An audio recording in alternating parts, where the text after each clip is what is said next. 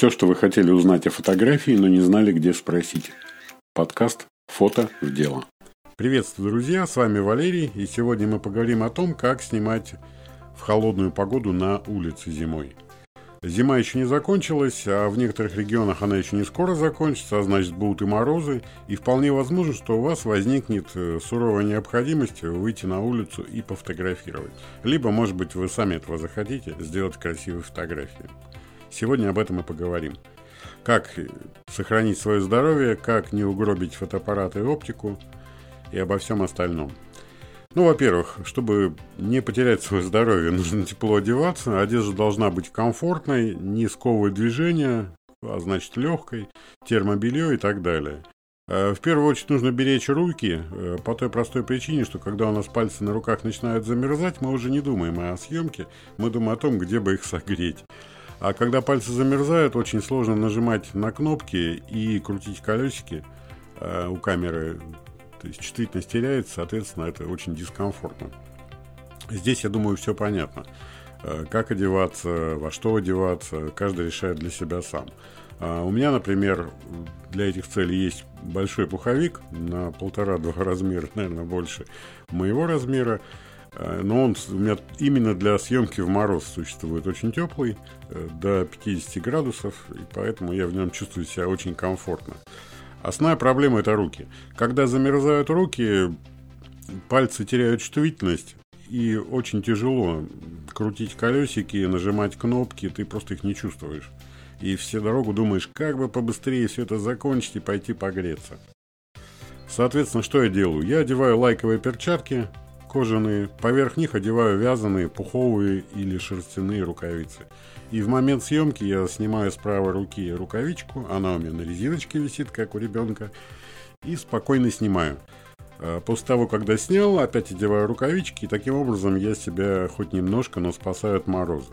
Хотя, опять же, на морозе очень сложно снимать долго. Ну, самое большое время, которое, наверное, как я провожу его на морозе, это не, не больше часа. Через час ты уже превращаешься в пингвина и думаешь, где бы попить горячего кофе или чая и согреться, но уже не о съемке. Теперь перейдем к самому важному, наверное, да, для многих фотолюбителей, и не только фотолюбителей, моменту, это камера, оптика и так далее. Как сохранить камеру, оптику и все остальное при съемке в мороз. Смотрите, большинство камер имеют определенные ограничения по съемке в мороз. И производители, как правило, это указывают в инструкции. Загляните в инструкцию к своему фотоаппарату, и вы это наверняка там найдете. А, оптимально камеры, практически все камеры работают до минус 10 градусов мороза без всяких проблем. А, почему так происходит? Потому что в современных камерах, даже в топовых, дорогих э, профессиональных камерах, очень много пластмассовых деталей. Так или иначе, мы не можем от них избавиться, от современных материалов, а пластик, он как бы не очень любит мороз. Соответственно, нужно с ним обходиться аккуратней. Э, первая проблема, которая может возникнуть у вас, это аккумуляторы. Э, практически во всех современных фотоаппаратах аккумуляторы либо литиево-ионные, либо литий-полимерные. А литий, он вообще не любит э, мороз, а раз он не любит мороз, он очень быстро при охлаждении теряет свою емкость. И то, что, например, вы могли снять в теплую погоду, в холодную погоду количество кадров просто уменьшается. Банально. А чтобы этого не произошло, что мы делаем? В первую очередь, независимо от того, как, сколько у вас заряда в аккумуляторе осталось, перед выходом на улицу все аккумуляторы необходимо зарядить по максимуму, на полную. Э, запасные аккумуляторы брать обязательно, они должны лежать в теплом кармане, и как только вы видите, что емкость вашего аккумулятора упала наполовину, меняем на теплый аккумулятор. Холодный кладем опять в теплый карман, он немножко восстанавливает емкость, и вот таким образом мы можем менять аккумуляторы. Но у лития есть э, одна неприятная особенность. На морозе он быстро теряет емкость, и если мы я не знаю, 10, 15, 20 раз поснимали на морозе с этим аккумулятором, он теряет емкость вообще. То есть срок жизни его уменьшается банально.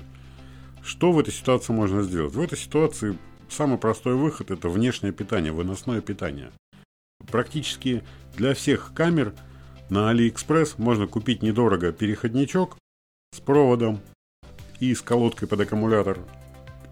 Совершенно спокойно вы вставляете переходничок в камеру аккумулятор в тепле, и проблема потери емкости аккумулятора у нас решена. Следующий момент. Следующий момент связан с оптикой. Даже в дорогих камерах, таких, например, как Canon, возникают проблемы с автофокусировкой на морозе ниже 20 градусов. А, то есть я не знаю, как современные кэноновские объективы, я давно уже на Canon не снимаю, а старые объективы ультрасоники, они очень не любили мороз. И я был свидетелем, как хороший фотограф спалил за полчаса два объектива 16-35 и 24-70. Спалил автофокусировку банально. При морозе минус 35 градусов. А что в этой ситуации можно сделать? Ну, во-первых, отключить автофокусировку и фокусировать объектив вручную. Есть такая функция есть. Ну, как правило, как правило, она есть. Поэтому здесь большой проблемы нет. Если же ваша камера не позволяет переключиться в ручной режим, ручной режим фокусировки, э, тогда, опять же, это, скорее всего, компактная камера, тогда стоит ее держать под одеждой. А кто-то возразит, что, мол, возникнет конденсат, когда мы ее вытаскиваем, прячем и так далее. Ничего подобного. Все это глупости. Если камера у вас находится в тепле, под э, теплой курткой, под пуховиком, и вы ее в момент съемки достали, поснимали одну-две минуты и спрятали обратно, ничего не происходит. Камера не успевает, э, не успевает охладиться, остыть. Соответственно, конденсат не успевает образоваться. То есть она банально не успела замерзнуть. Опять же, это не касается ситуации, когда вы снимаете в лютый мороз э, на сильном ветру. Тогда да, тогда это уже не спасет. Но тут нужно же будет выбирать, что нам, что и как делать. А, вот этот основной момент по поводу э, оптики, аккумуляторов и пластмассовых частей камеры. То есть в любом случае, когда мы снимаем на морозе, мы всегда ну, в первую очередь думаем головой, а не чем-то другим. А, какие плюсы есть у съемки в мороз? А, чем ниже мороз, тем, чем сильнее замерзает матрица фотоаппарата, тем меньше шумы. В свое время ребята из, я не помню кто, кто-то из зарубежных фотографов провел эксперимент, охладил простенький фотоаппарат с малюсенькой матри... матрицей, какую-то мыльницу, охладили до минус 28 градусов и стали снимать на максимально возможном ISO. И камера показала результат великолепный. То есть, ну, условно говоря, э, на 3200 шумов было примерно как на 50 единиц. А в этом есть свой плюс. Я тоже провел такой эксперимент, взял простенькую мыльницу Минольта, старенькую 3,5 мегапикселя, с малюсенькой матрицей, она, наверное, такого же размера, как в современных смартфонах.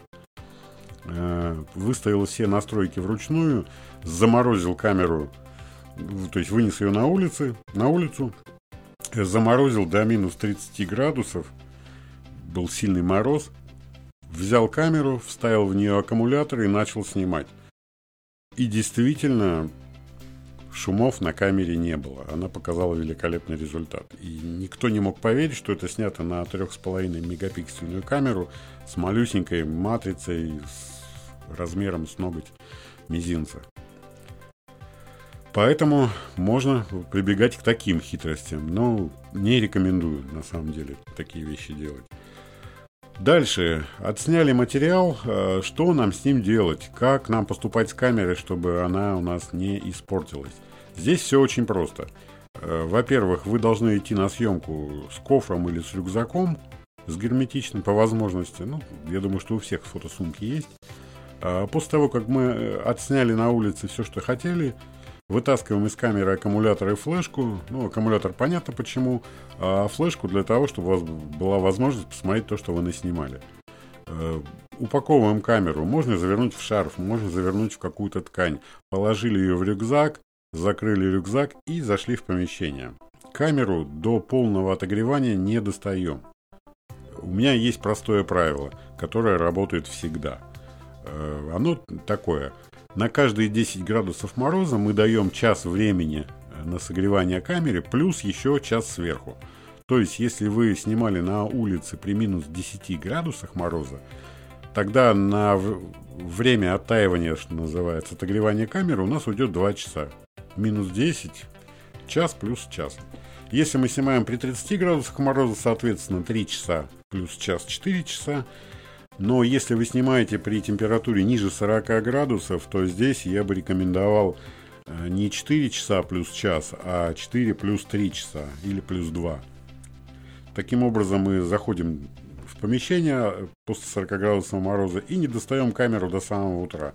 Она у нас потихонечку оттаивает, э, согревается, никакого конденсата не образовывается, никаких последствий для камеры нет. Бывает ситуация, когда есть суровая необходимость снимать э, после, помещения, э, после улицы снимать помещение. Это худший вариант. И здесь может быть два выхода. Нужно иметь вторую камеру теплую, которую вы будете снимать в. Если же второй камеры нет, а такие ситуации тоже бывают, есть совсем радикальный способ э, согревания камеры. Я с этим сам сталкивался, видел, как люди это делают. Э, даже один раз сам так делал с Никоном, с Никоном D3S. Э, заходишь в помещение, вынимаешь все из, из камеры, аккумуляторы, флешки, снимаешь объектив, кладешь на какой-то источник тепла, батарея, калорифер, там все что угодно. Берешь обычный фен, включаешь его и очень быстро сушишь камеру. Да, конденсат образовывается, но он очень быстро высыхает. А единственная проблема, которая в этой ситуации может возникнуть, это разводы на матрице. То есть на матрице начинает испаряться влага конденсата и остаются грязные разводы. Для этих целей нужно иметь всегда под рукой чистую салфетку для матрицы. Просто протираем матрицу, собираем камеру, вставляем аккумулятор и начинаем работать дальше. Э, в любом случае, это самый крайний случай, это самый экстремальный вариант, и не рекомендую его часто использовать, потому что в камере в любом случае а, образуется конденсат, и этот конденсат в конечном итоге может вызвать какие-то там окисления коррозию контактов или, или еще чего-то, чего скрыто, что скрыто, не сказать, от наших глаз, и что мы не видим. И сколько камера после этого протянет, неизвестно. Поэтому используйте его только в крайних случаях, в, случае крайней необходимости. Но по возможности этого не делать. Если есть возможность, сначала снимайте в помещении, потом снимайте на морозе. Это лучший вариант в условиях одной а, съемки. А, вот, собственно говоря, наверное, все советы по съемке в мороз. Э, одежда, камера, оптика, аккумулятор э, – согревание камеры. Здесь, собственно говоря, все. А, еще один момент есть, но я бы хотел о нем поговорить попозже, либо в другом подкасте. Э, даже нет, я, наверное, не буду говорить об этом здесь, в этом эпизоде. Я лучше вам дам домашнее задание. А, если вы снимаете на морозе, здесь два варианта. Либо вам самим захотелось поснимать на морозе, либо вы получили э, ну, какое-то редакционное задание поснимать морозы зимой. Если вы снимаете новости, понятно, что вам приходится выходить в мороз и снимать э, этот мороз. Если же вы снимаете для себя, то существует, условно говоря, 33, а то и там, 1033 способа э, снять мороз в теплую погоду, но так, что у зрителя возникнет полное ощущение, что на снимках был лютый мороз. Подумайте об этом, э, что вы думаете, как можно, как и где можно сфотографировать мороз не в мороз. И напишите об этом в комментариях. За лучший комментарий маленький приз. Какой приз, узнаете потом. Вот, собственно говоря, все, что я хотел вам рассказать в этом эпизоде. Если у вас остались вопросы, задавайте их в комментариях, ставьте лайки, подписывайтесь на мой подкаст «Фотоотдела». Фото в дело. Э, всего доброго. Увидимся в следующем эпизоде. С вами был Валерий и подкаст Фото в дело. Пока-пока.